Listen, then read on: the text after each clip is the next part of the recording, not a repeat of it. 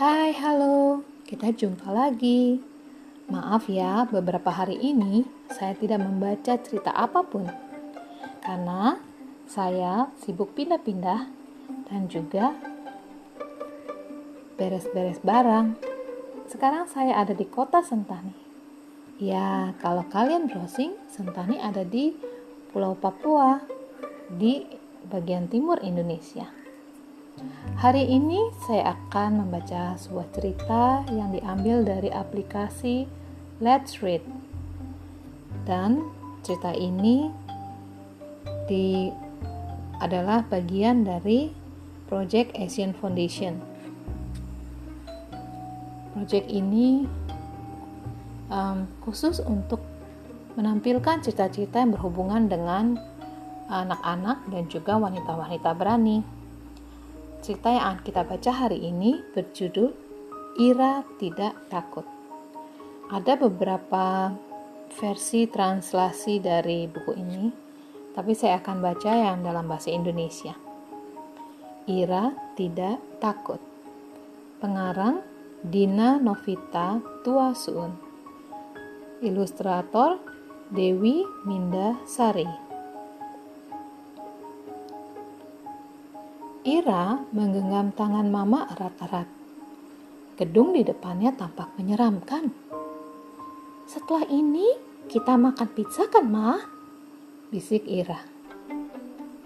Halo Ira, apa kabar hari ini? Apa kabar kura-kura? Ira sudah siap? Orang-orang itu menyapa Ira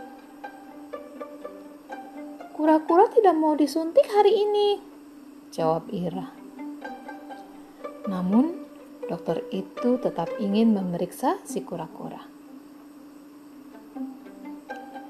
Kata dokter, sel darah merah si kura-kura sudah berkurang. Darah kura-kura harus ditambah. Kita menyebutnya ditransfusi. Kalau tidak, si kura-kura akan tetap lemas dan mual. Ini alat untuk menambah darah ke badan kura-kura. Kura-kura nanti akan lebih segar, bisa bermain lagi, bisa sekolah lagi. Tapi disuntik itu sakit kan? Kata dokter, sakitnya hanya sebentar. Tidak sampai 10 hitungan. Dia meminta Ira mencoba menyuntik sambil berhitung. Satu, dua, tiga, empat, lima, enam, tujuh, delapan, sembilan, sepuluh. Hanya sepuluh? Selesai? Wah, hebat! Kura-kura tidak takut. Kalau begitu, Ira juga tidak takut. Dokter mengingatkan Ira untuk berhitung sampai 10. Selama ditransfusi nanti, Ira boleh menonton film kesukaannya. Satu, dua, tiga, empat, lima, enam, tujuh, delapan, sembilan, sepuluh. Wah, Ira merasa lebih segar. Sekarang sudah selesai. Bulan depan, Ira akan kembali lagi untuk transfusi. Sekarang, Ira dan Mama bisa makan pizza.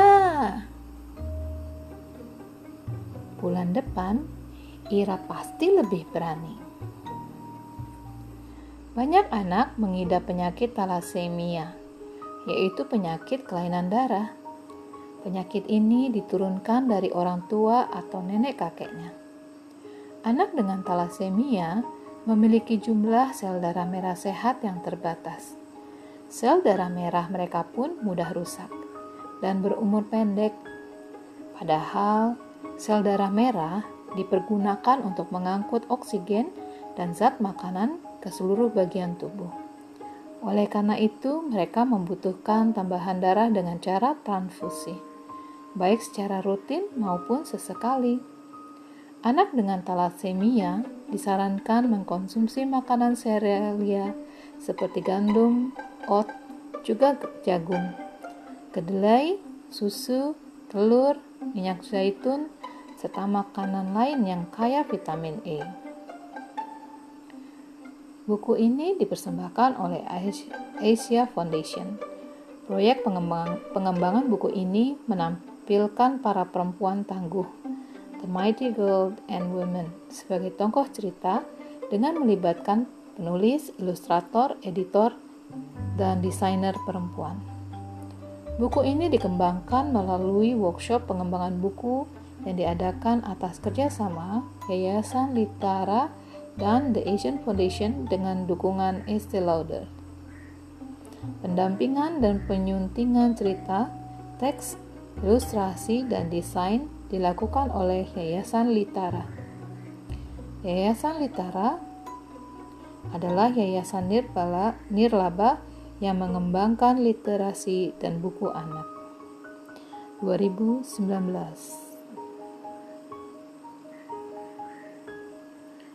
Wah, ceritanya bagus ya. Jadi, cerita ini mengajarkan kepada anak-anak bahwa ada teman-teman juga yang um, mengalami atau memiliki keadaan khusus yang membutuhkan transfusi darah setiap bulan karena mereka tidak um, tubuh mereka tidak dapat memproduksi cukup sel darah Kondisi ini disebut thalassemia. Mari kita ikut mendukung, kita ikut berdoa bagi mereka agar mereka tetap dapat sehat dan kuat, khususnya pada masa pandemi seperti ini ya. Dan juga ada cukup darah untuk mereka sehingga mereka dapat terus uh, secara rutin dapat mendapatkan uh, dapat transfusi darah sehingga mereka memperoleh sel darah merah yang cukup dalam tubuh mereka. Terima kasih kepada rekan-rekan, adik-adik yang mau mendengarkan cerita ini. Sampai jumpa pada pembacaan cerita selanjutnya.